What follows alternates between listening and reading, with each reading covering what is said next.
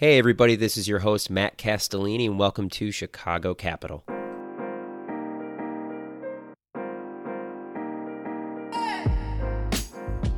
Welcome back, everyone. This episode is packed to the brim with great content from Joe Dwyer. Joe is one of the founding partners at Manifold Group, which he helped co found after witnessing some fractures and challenges in the venture capital industry, which, as you will see, we discuss at length. Prior to Manifold Group, Joe worked in early stage venture capital here in Chicago, but Joe is really a serial entrepreneur at heart, which I think you'll get a sense for over the course of our conversation. He has over 25 years of experience creating and growing new businesses such as the virtual market, LoanSurfer, Touchpoint Solutions, Artist Data, and Brill Street.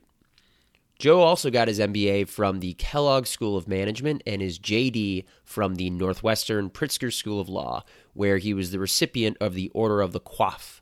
And if you did not attend law school or you've never seen the fantastic USA show Suits, that order is given to the top tier of law student graduates. Joe teaches Kellogg MBA students about entrepreneurship, and he is extremely active in the Chicago entrepreneurial community. He is a mentor for Techstars and a lecturer for the Founder Institute.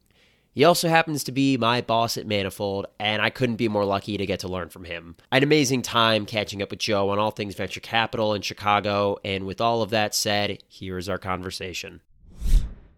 Joe, thanks so much for hopping on the show today. I really appreciate it. I'm very happy that you could be one of our first guests. Happy to be here. Thanks for having me. I'd love to kick things off by having you walk us through your background, and maybe we could break this into pieces a little bit. So you did your undergrad at Georgetown, and then what was next for you in your career? Where did you initially start out of college?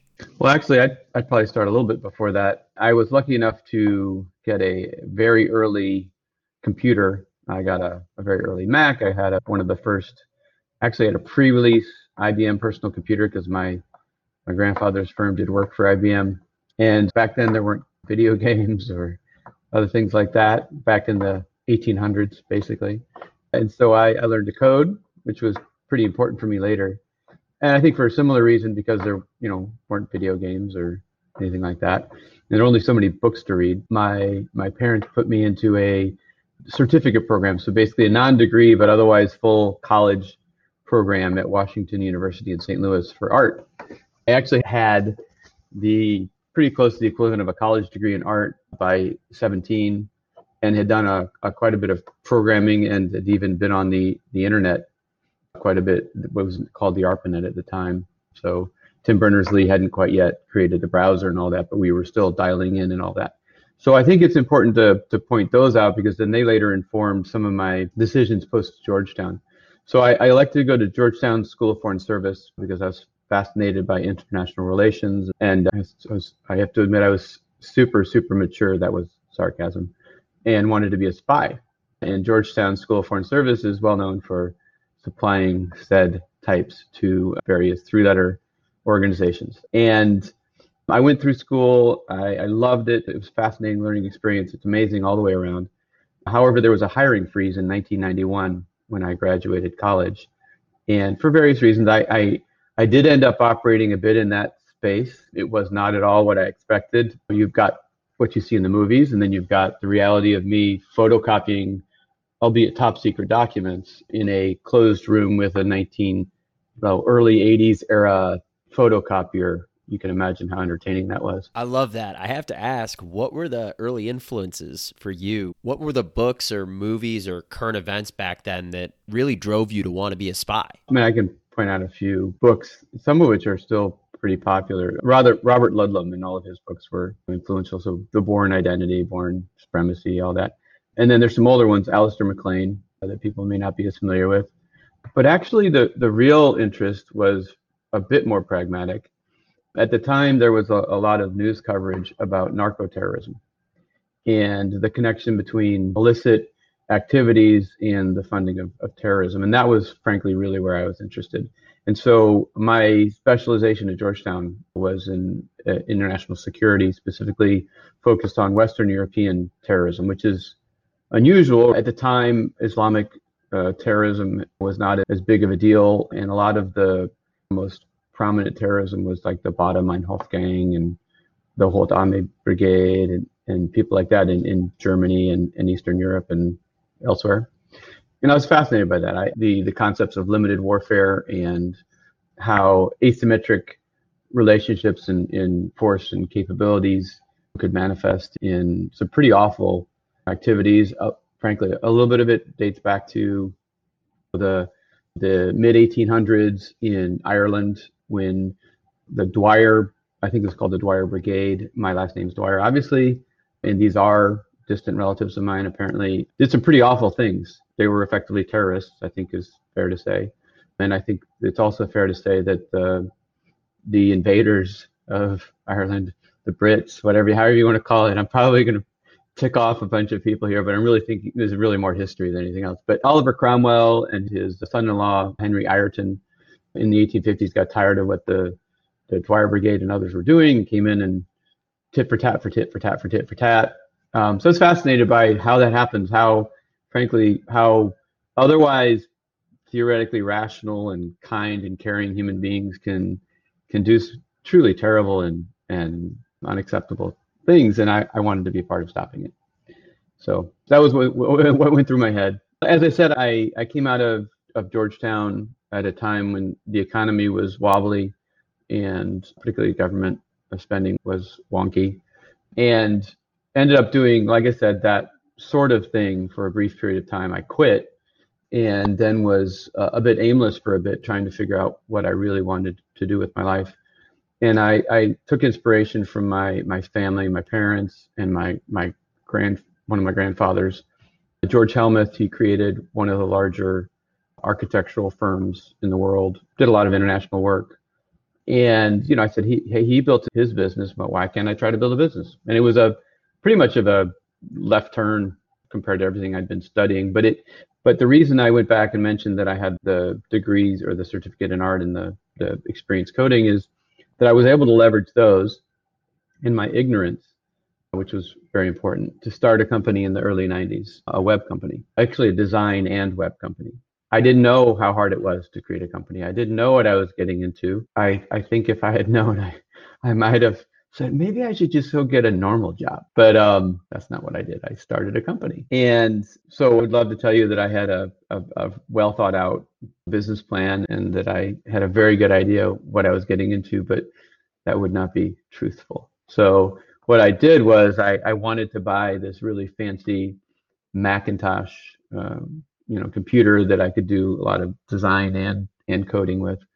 And for everybody on the on this podcast who might be a little younger, I'm going to tell you that I had to spend it. This this thing in, in Totem cost about I think twelve or fifteen thousand dollars, and it had eight megabytes of RAM, maybe 80 megabytes of RAM. It's I know it's an order of magnitude difference, but either way, it's it's still just pathetic. I think it was 80 megabytes of RAM.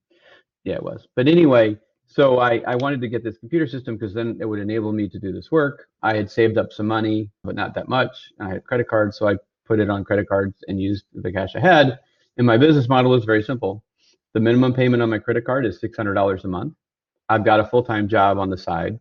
I considered my full time job my side job. And I wanted to make sure that I could get work from people, anybody basically, to cover that $600 a month credit card payment that I had. And I am pretty fearless when it comes to social interactions and pretty determined. If I, it's, it's, you know, I've got my, definitely got my weaknesses, but one thing I'm pretty good about is if I decide to do something, I just go do it. And so I got in my car and I started driving around. I'm thinking like back of my head, well, I got to pay, the, I got to make the credit card payment this month. And I just started going to local businesses and saying, Hey, I can build you a website. I can design fill in the blank for you. And they agreed, apparently. I did about $25,000 worth of uh, revenue that month, which for me was at the time was just extraordinary.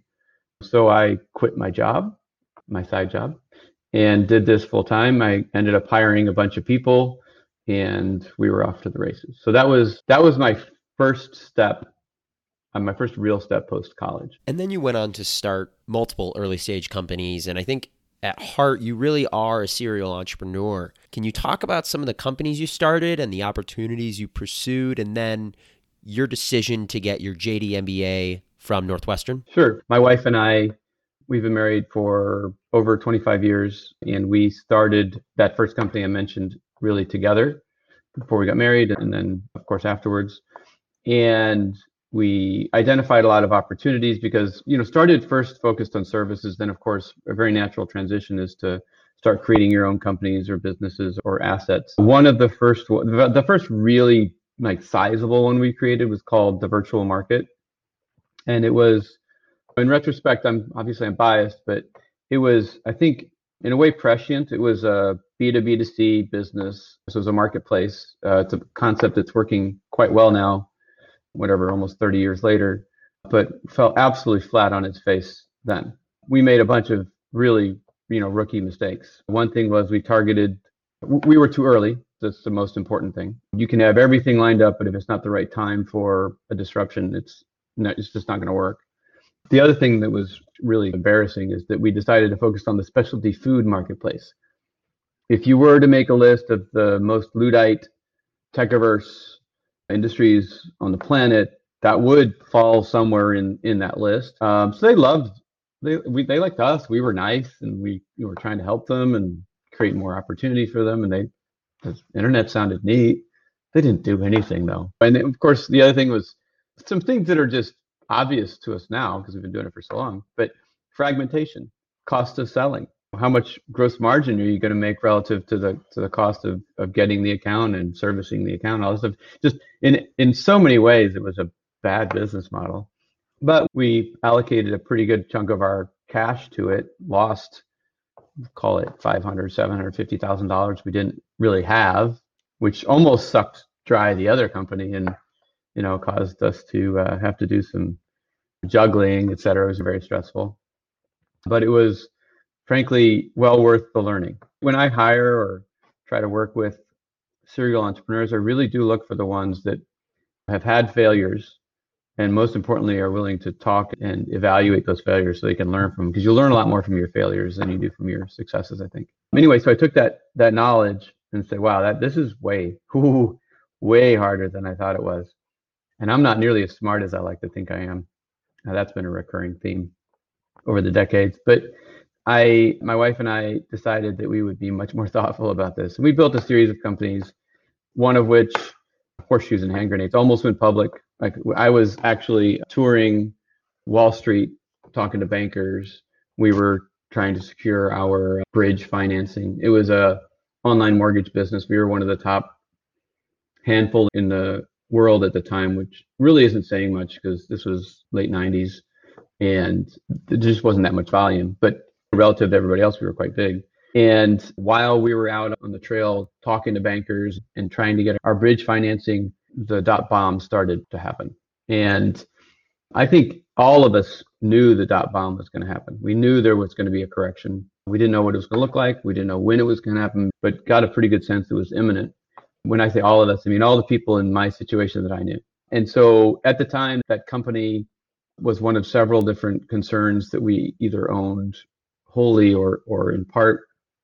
And we had already been planning for the the likelihood of, of a correction. That one basically didn't survive. My wife and I have a, a you might think of it as an interesting attitude, but we really we don't get too excited when things go really well, but we also don't get too upset when they go poorly because we watched, you know, this company was was in theory worth a billion plus dollars at the time. So it was a modern you'd call it a unicorn.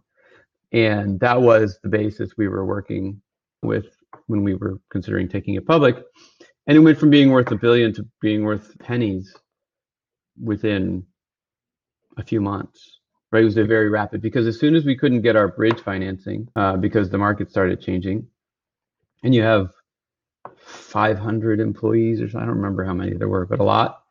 And there's a crunch on uh, mortgages and credit and fill, fill in the blanks you know suddenly you have this thing that looks great and unit economics are working and and there's a lot of enthusiasm about it probably excessive enthusiasm about it and then it suddenly wait this thing's not going to survive so we did sell it but you know our very very large dollar amount of theoretical money ended up being a very small amount of, of actual money in, in parallel, like I said, we had some other assets. We sold one of them. I think before that happened, uh, we had another one that we thought would be one of the first casualties in the event of a of a correction, and it was because it was more of a services firm, very advanced tech, but services business model. And we realized that's not going to survive. That this sort of advanced tech is going to be the first budget cut.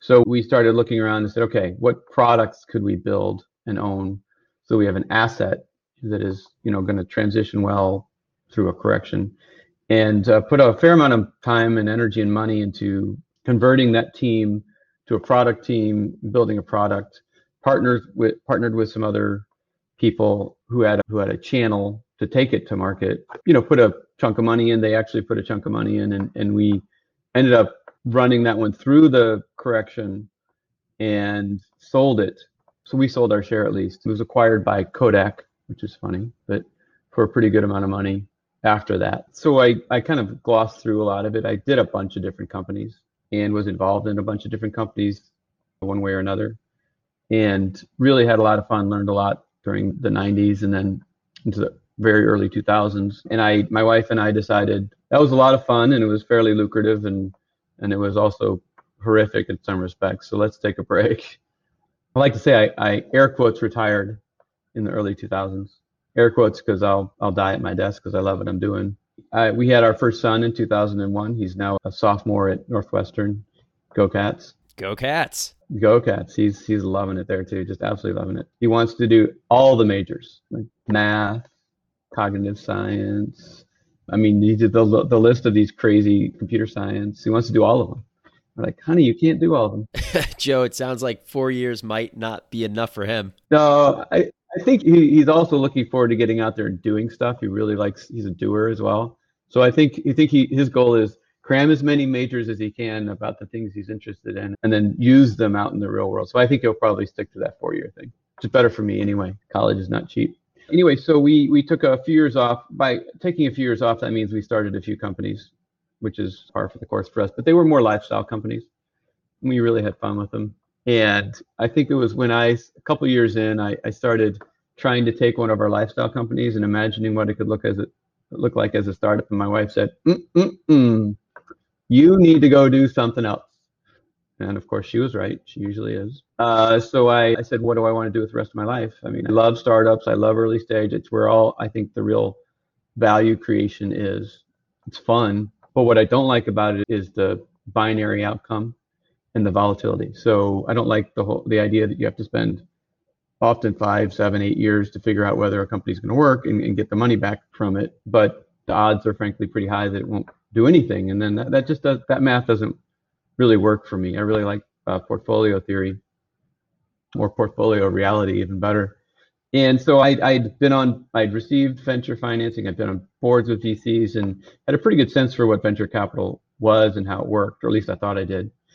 And decided I would go into venture. And I thought it would be really very useful to have an MBA if I did that. And it would also probably help me get in because it's hard to get in. And if I don't do this now, I'll be way too old. I mean, I'm already old for an MBA at the time. And so I decided I would go back then to, to get my grad degree and then, of course, because I am who I am, I said, why not tack on an extra year and get a law degree too? So I, I did the three year JD MBA program at Northwestern, which I cannot tell you how much I loved. It was an amazing experience with amazing people.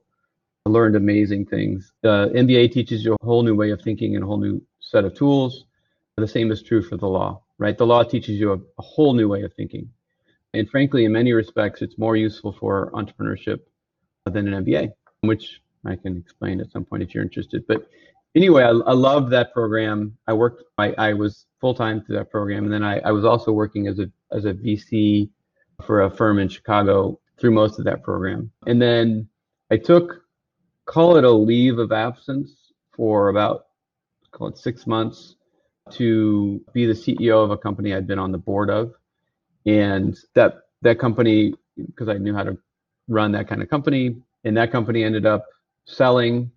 And so the reason I mention that is I landed in my full-time venture job, my full-time real full-time venture job post school, because I'd already been doing it for a number of years. But um, and I had just been an operator again, And so I said, it was pretty interesting to land there and think, okay, I'm a venture capitalist. Wait, but I'm also an operator. I really like the operating. And I think it's really where, really where the returns are. I don't like the volatility. I don't like the, the risk profile, but I sure do like the returns. Huh. Anyway, I'm operating as a venture capitalist and, and I'm starting to realize, wait, there's something wrong here. Or as, as some of our family relatives might say, something ain't right. And I think it's it's very very simple and objective. For an organ for an for a for an industry that accounts for almost 25% of the gross domestic product of our country to barely return capital to limited partners over the last several decades doesn't make sense. Somebody is getting a tremendous amount of value because they're going from zero to a lot. And who is it? a lot of it's going to the founders. And that, that makes sense because they're taking a big risk and they're absolutely critical. Absolutely critical. You know, VCs are critical too, but how is it that you can justify them making really good money? Because most VCs do really, in, in the end, I think, make good money. Either they that or they they wash out. But the money's not going back to the LPs. There's something wrong with the structure. And being the operator that I am, the entrepreneur that I am, I couldn't help but start try, try to figure out what's going on, what's wrong, and frankly, I can't help avoiding, I can't avoid thinking, what can I do to fix it?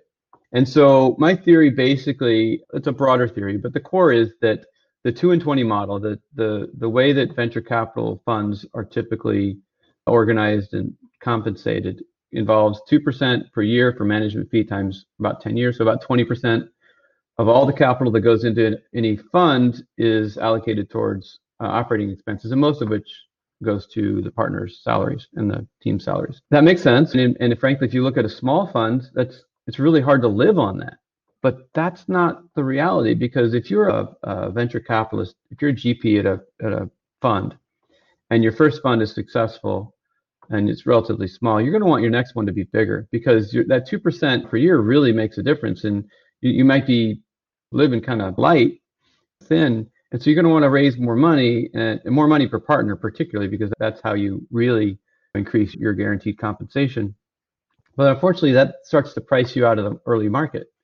You get, you know, bigger later. You have to write larger. You either have to write larger checks, which is really what you have to do, or you can do some spray and pray early, which I'm not at all a fan of, and the returns for that are typically terrible. And so what you see is these funds with very capable, you know, venture capitalists moving later and later in the risk curve because it makes you know economic sense for them but it really doesn't make economic sense for the lps and there are a lot of reasons why it doesn't make sense for the lps one of which is that very straight straight math risk and return are directly correlated. And as you move later in the risk curve with less risk your returns are going to be reduced now that's fine that's really in the end i think most most people who call themselves venture capitalists today are growth equity investors they don't admit it.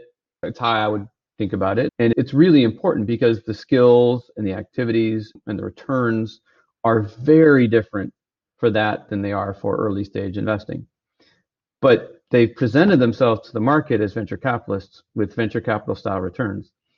I don't know if people have been paying much attention, but if you look at what VCs said they were going to do in the 90s and the early 2000s versus what VCs say is a good return today, the numbers have changed dramatically, right? They've gone down. So the IRR used to be, you really were saying, I'm going to try to do 30, 40 percent IRR. And now, you know, if you're a 15 to 20 percent IRR, you're, you're top tier. There's also another top tier that's way above that, but that's a whole nother matter. And uh, you know the the return on capital multiple. So they've done two things. They've they've changed what they're saying venture capital is, but they've also moved later in the risk curve and what they end up having to do is they end up having to try to make these better returns that they're they're not promising, but you know, implying. And I think what they end up doing is they end up jamming cap tables with lots of money, making these companies take a ton of risk that most of which is inappropriate. And they break a lot of cap tables, break a lot of companies, and they're leaving dead bodies along the path to success. And then what they'll do is there's a much, much lower success rate uh, than there should be. And frankly, there's a much lower success rate than is commonly discussed, right? So you'll hear VCs say, you know, one out of 10 succeed. You look at the real math from some Harvard research and elsewhere, it's more like one in 25. Now, though, that one in 25 can be truly amazing. Right? Because they're going after these really big moonshots. So when they work, they can be transformative for a fund or several funds, frankly, because you make so much money with one fund that you get a pass for the next two. The problem is that in aggregate, as an industry, as an asset class, they're not. It's not enough to make the great returns. And I'll point out something else that's really worth looking at if anybody cares to. If you look at um, returns for venture capital as an asset class over time, as reported by, for example, Cambridge Partners, you'll see DPI, TVPI, right? So there's going to be the the actual returned money, and then there's going to be the theoretical returned money. So it, it's based on the some market comp for your asset. It hasn't been liquidated yet, so you're having to use say this is what it's worth. You have to go back almost 10 years for the for the majority, for more than I think 70 or 80 percent of returns to be measured in actual cash. That's a long time. And what you'll see is every year as these reports go through, the gap starts to narrow and it all comes down. So there, the, it's very easy for me to see, and I'm going to write a blog post and do the whole expose on this. Woo, I'm a investigative journalist. What you'll see is that they're overvaluing the assets they're holding. And I think this is it's the unicorn economy, which to me is ridiculous. Most of the unicorns out there, in my opinion, are worth nothing like what they're valued at.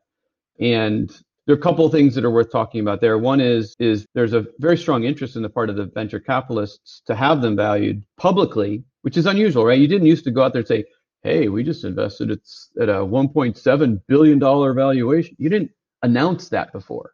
The reason to announce it is to make it clear to the market, a how successful you are. I get PR, I get LPs, get money, but also to try to cement this notion that this company is actually worth 1.7 billion dollars. Of course, that makes the VC look good, makes them look like their returns, at least on paper, are good. And but the problem is that if you actually look under the hood and look at some of these deals, which I've had occasion to, to do on multiple occasions, for example, helping RLPs evaluate investment decisions alongside some of these funds, they are in no way appropriately marked at that 1.7 billion, for example.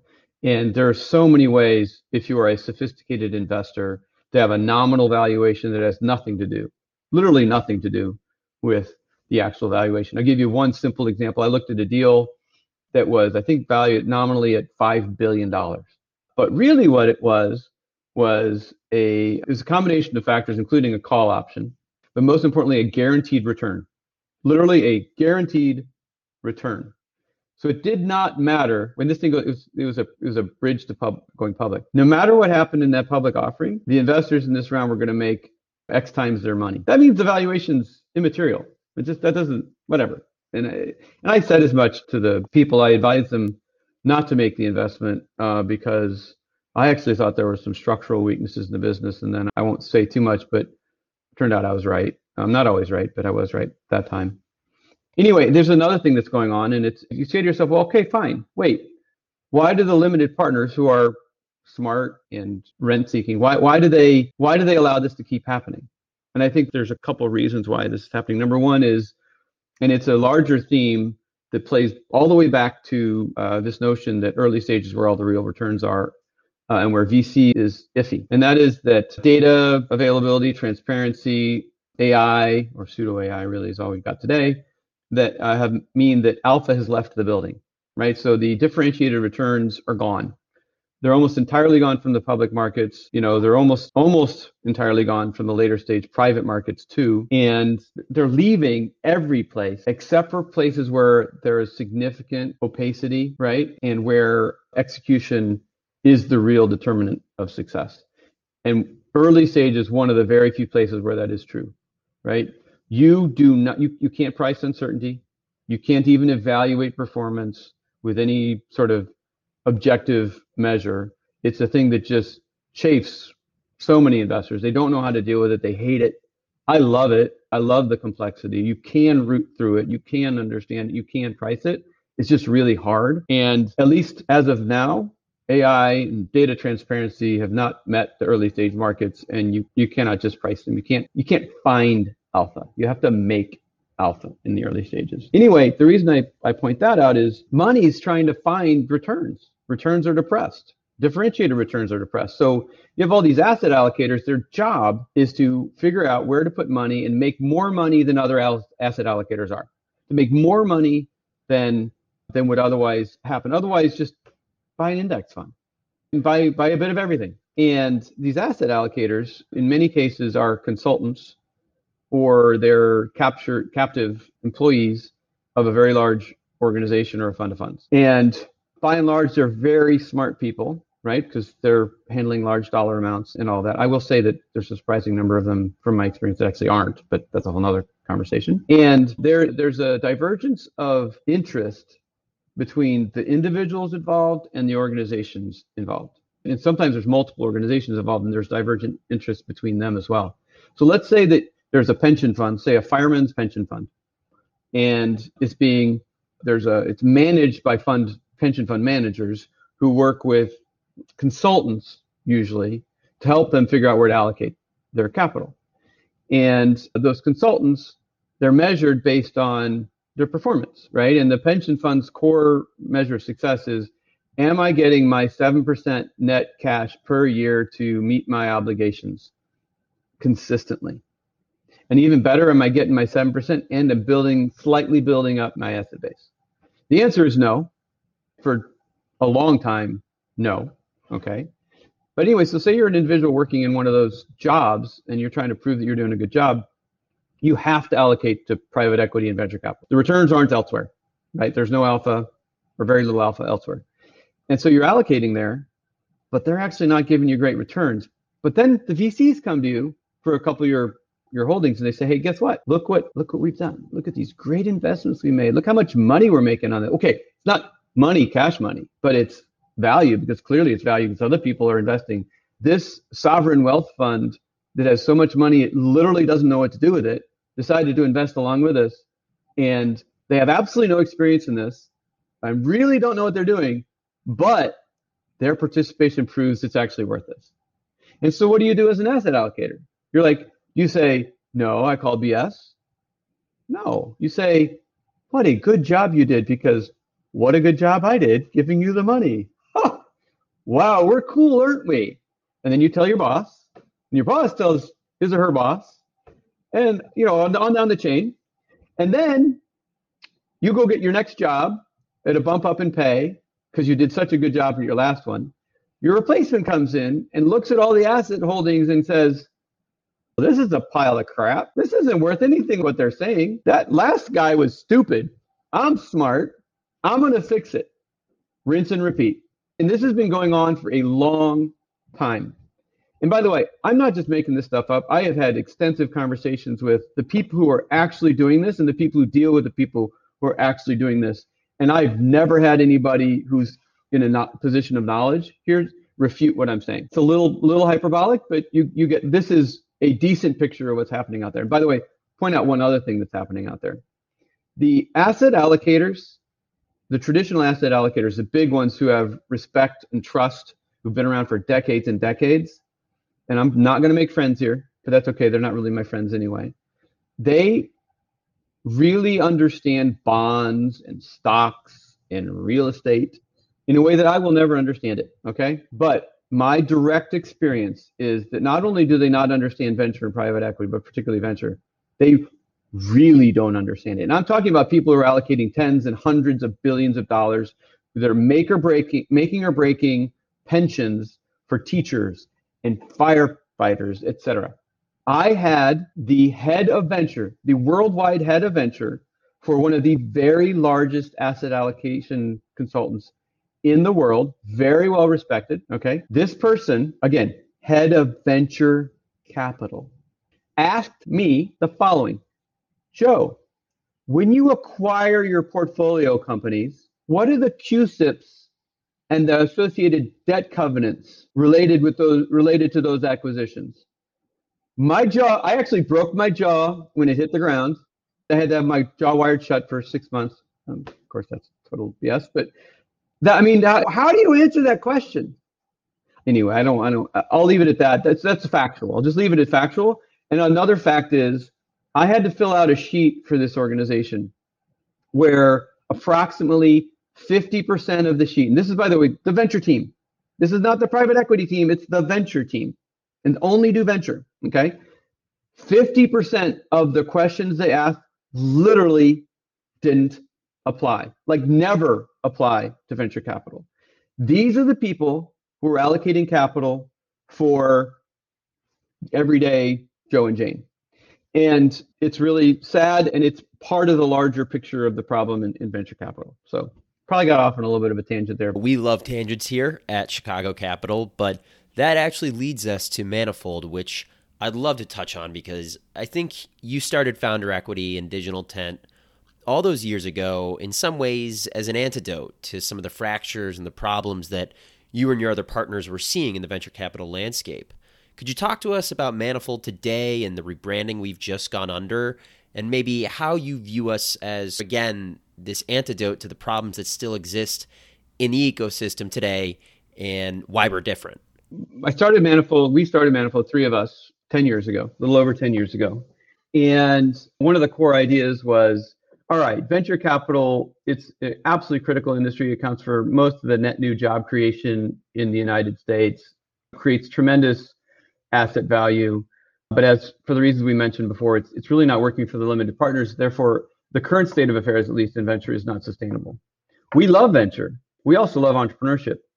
What would we do differently? If we could start with a clean slate, what would we do differently? And, and we made a list of things that we would do by the way, some of this is in a way fabricated, right? In that I'm applying retroactively concepts we've come up with since. It, they're partly true, but they're not entirely true. So I'm, I do not want to pretend that we walked in this, we had this very clear idea what we were going to do. That is not the case at all.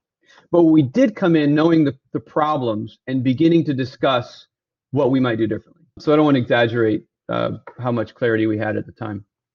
So one of the things was we want to own assets, right? We believe in assets. We believe in early stage. We believe that venture is super interesting and we want to figure out a way for us to have holdings in these assets, uh, but not to be stuck in the traditional venture capital model. It took us a few years to sit back and realize, okay, we we should do a fund and we can't charge fees because if, if we don't believe if we believe fees create a conflict of interest and a long-term instability, we can't do them no matter how much we'd love to and then another key thing is we believe that you have to make alpha, not find it. And so we wanted to create a team and assemble a team uh, that was capable of making alpha, being very active, right? Diligence, creating companies.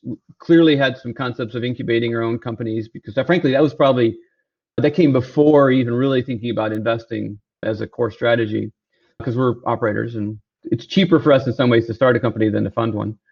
And so we put all that together, but there's a direct conflict between large team of experts like on staff and no management fees. Uh-oh. What we decided to do was to create the team first to get it optimized and then start start taking risks on uh, investing and, and incubation. A lot of people think entrepreneurs are, you know, gamblers, and that I think it couldn't be further from the truth for most of us. We're we're calculated risk takers we will take very significant risks as long as the as long as the calculations work out properly. We probably are willing to risk more more downside than most people are, but only when the the odds are grossly in our favor. And so we said, wait, okay, we what if we built out this team and we charged for their services? We could build the team out. We could have a you know net neutral or maybe even some profits along the way. We could practice and, and it would be a lot safer platform uh, play, right? And so we, that's what we did. And in the beginning, uh, we worked a lot with earlier stage companies because that's what we understood and were able to execute on. They're not great payers, and the projects, you know, are fragmented and small. So pretty naturally, we moved a lot more towards enterprise, which are great payers and really needed our help. In fact, I teach it at Kellogg, and I teach depending on the time at various things. But one of the core things I teach is a course of my design called Building Innovation Teams and Cultures. And what it, it explores is what's the difference between uh, optimizing a known business model and creating a new one, and how do you act, you know, differently? And specifically, what how what are all the things you need to do in order to properly establish the business, lead it, run it, create a effective culture, and put all roll all that together. We realized way we can really help these enterprises do this because the same things that make enterprises good at what they do, optimizing a business model, are the things that often make them bad at creating a new one. and, and since we could partner with them, they could pay us for it, everybody would be happy. It, there's something else that happened over the years, and that is that we learned a new appreciation for the qualities and assets of enterprise. It's pretty easy as an entrepreneur or even a venture capitalist to demean or diminish enterprises, right? Slow, ponderous, risk averse, often inefficient. And those are all, frankly, true for the most part. But they miss a big piece of the puzzle. They are filled with extremely smart people on average who have a wide variety of knowledge, networks, uh, relationships. They have tons of assets of various different kinds, brands, data.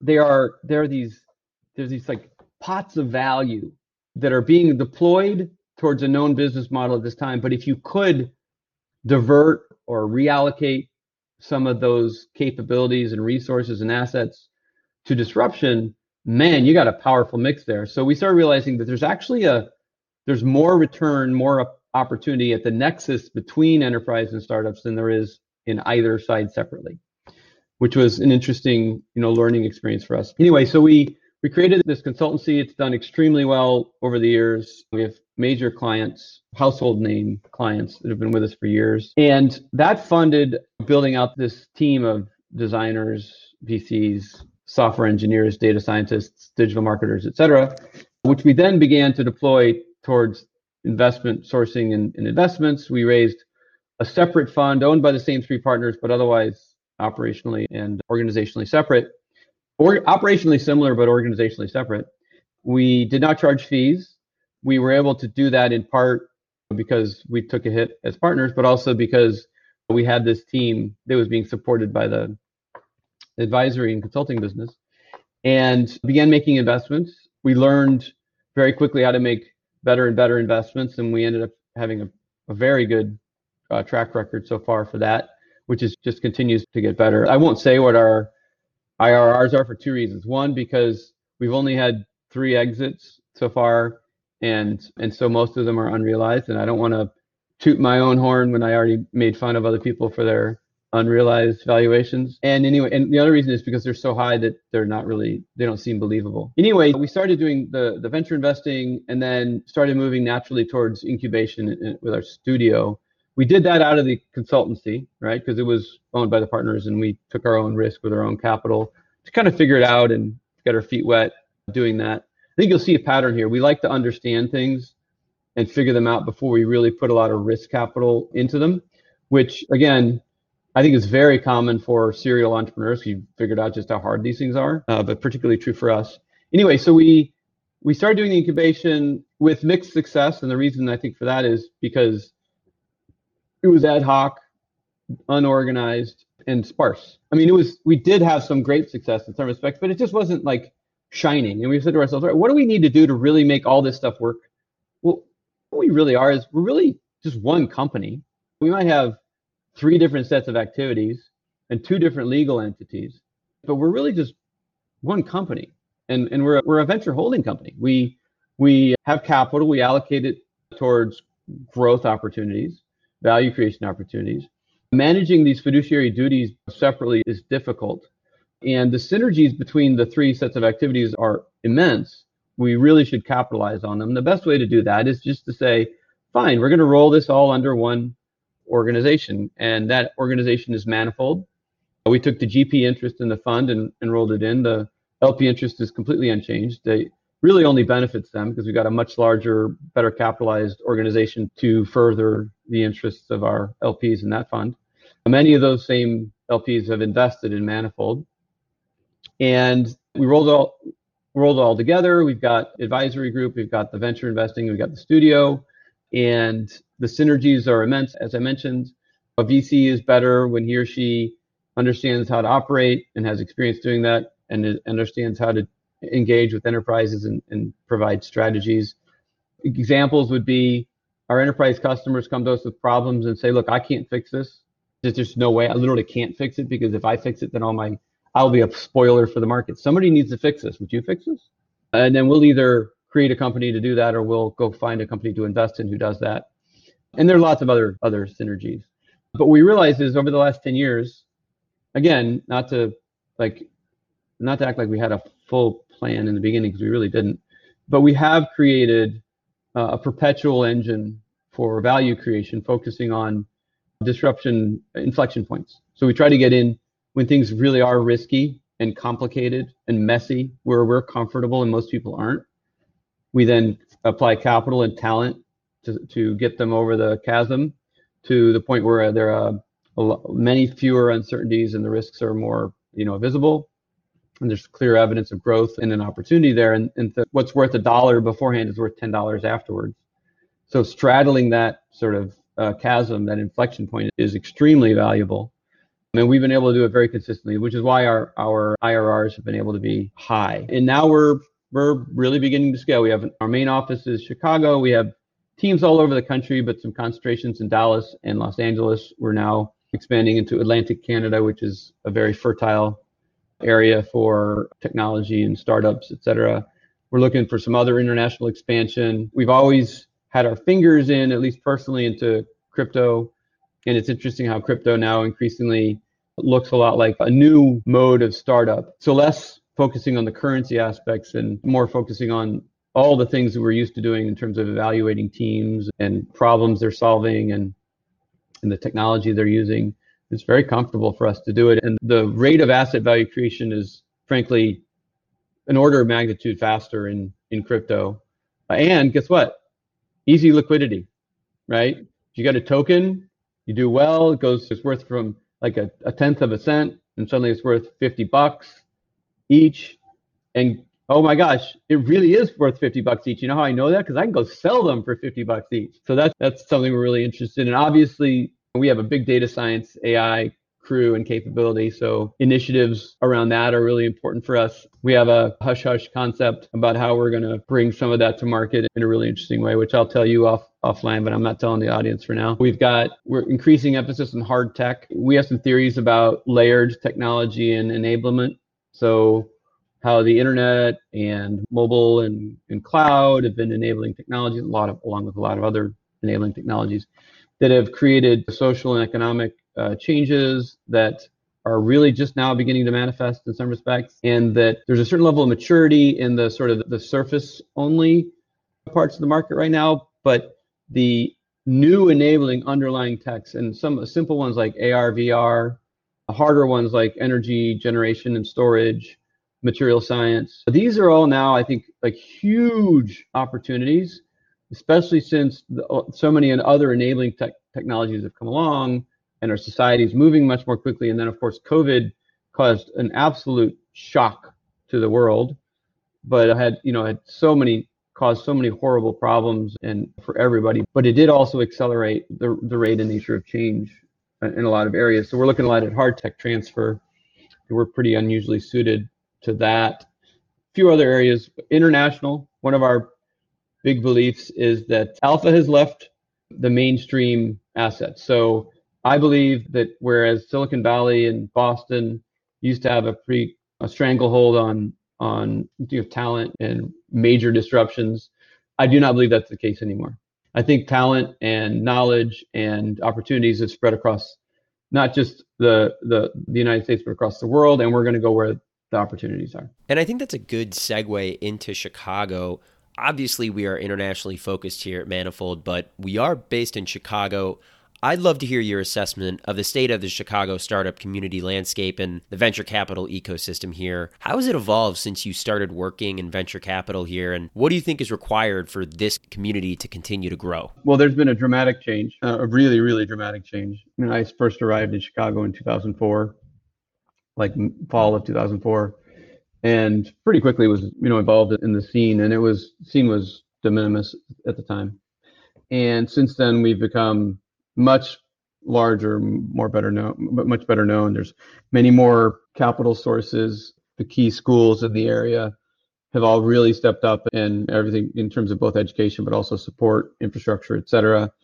We've had you know, organizations like 1871 and techstars have been really important in building out the ecosystem here and there's an increasing amount of interest from some of the mainstream venture funds, for example, in, in investing in Chicago. We've had some misses We've had some embarrassing misses. You look at it's like we have not had as many big exits as I think we should have. We've had the debacle with I forget the name of the company that was valued, you know, very highly, but really wasn't worth what they said it was worth. And maybe they had medical screens in offices and they really weren't doing the kind of volume they said. Outcome Health. Anyway, that's not a good look for Chicago, right? So there have been some problems along the way, and there have been a few of those actually, maybe not to that scale, but but Chicago has a tremendous amount going for us. We have a very moderate cost of living compared to other comparable cities. We have a, a great work ethic and great sort of just attitude from the people who populate the area. There's an increasing amount of capital available, amazing schools, multiple amazing schools, like world renowned schools. We're a very collaborative uh, city. Very, very few people don't fall into the camp of, hey, we're all together in this. We're trying to make this happen for Chicago and for the world. I love Chicago. I think it's a fantastic ecosystem, it's a fantastic culture. Another thing I think is really important about Chicago that, that people don't talk about very much in terms of venture, but we have a very diverse economic base here. We have all different kinds of industries. And that means that there are enterprise partners for pilots, there are investors, strategic acquirers, there are this witch's brew of key ingredients for a very successful ecosystem. And again, the weight and, and opportunities that used to really be the gravitational weight in that used to be centered in in the hubs is no longer uh, nearly as strong. And I think Chicago has a good chance to become an increasingly important part of the the venture ecosystem. I will point out again a few weaknesses. We've had some misses and with some big exits. I think we need to get some more of those. Put put ourselves on the map a bit a bit better. I do not think that the tax and fiscal, you know, regime here in in Illinois is conducive to anything, frankly. I don't know what I would do better. I'm glad I'm not in JB's position, who, by the way, is an amazing, awesome guy and a personal friend. So, you know, it's easy for me to take pot shots, but I think it is something that needs to be worked on. I'll, I'll put a plug in, not that anybody's really going to listen to what I have to say, but I might as well try anyway. And that is, I believe that crypto, cryptographic assets, and specifically what I refer to as the the age of the protocols right? So it's the decentralized protocols that are changing the nature of our economy. And I don't think a lot of people are paying attention to it. I'm writing a piece on it. I'm very firmly of the opinion that the next 25, the last 25 years were the internet. The next 25 years are the protocols. It's going to change so many things. And if we as a city do not very aggressively seek crypto friendly, decentralized, decentralization protocol friendly a regulatory environment, we are going to be missing out on a lot. There are very few things that could cause me to move out of Chicago. One of them is if we were blocked from doing certain kinds of business here effectively due to regulatory problems or an irrational grab of income or constraints that are un- unreasonable. So that's a little cautionary thing there. But overall, I think venture capital and entrepreneurship in Chicago is very strong and and growing. I think much more quickly than many other places. We are we have the scale, the talent, the infrastructure, the attitude, the the schools. We have all the things necessary to be extremely successful if we continue to work together, continue to work towards effective reg- regulatory schemes, et cetera. So pretty bullish about Chicago. And I think it's still so early. I think it's it's very early for the ecosystem compared to Silicon Valley or New York. And I think Manifold and other great Midwest based VCs are hopefully going to play some role in the community growing and, and helping the startups founded here really succeed on a national level. But with that, Joe, I want to thank you so much for your time. I really appreciate you coming on. This has been an amazing episode, and I know listeners are going to love our conversation and probably want to have you back on the show as soon as possible. There are so many topics that we could probably pick and dive deeper on and really go down more tangents. But I'm going to let you go for today. Well, thanks for having me. I, I really enjoy it. I, I love thinking about and, and talking about these sorts of topics. They're my passion. And I'm, as you can tell, very passionate about early stage, Chicago. So thanks for having me on and thanks for listening. Hope people have enjoyed it. Thanks again, Joe. Talk soon. All right. Bye bye. If you are a founder seeking venture capital investment at the pre seed through Series A stage, check out Manifold Group. We're a venture holding company based in Chicago with offices in Dallas, Los Angeles, and soon Atlantic Canada. We believe early stage private investments represent an excellent investment opportunity, but existing investment models in the space leave much to be desired. Manifold is a new model for growth in the new economy, designed to create and capture value at the early stage through synergies across its venture fund, incubation and acceleration studio, and advisory firm. Learn more about Manifold at www.manifold.group. And please tune in for the next Chicago Capital episode.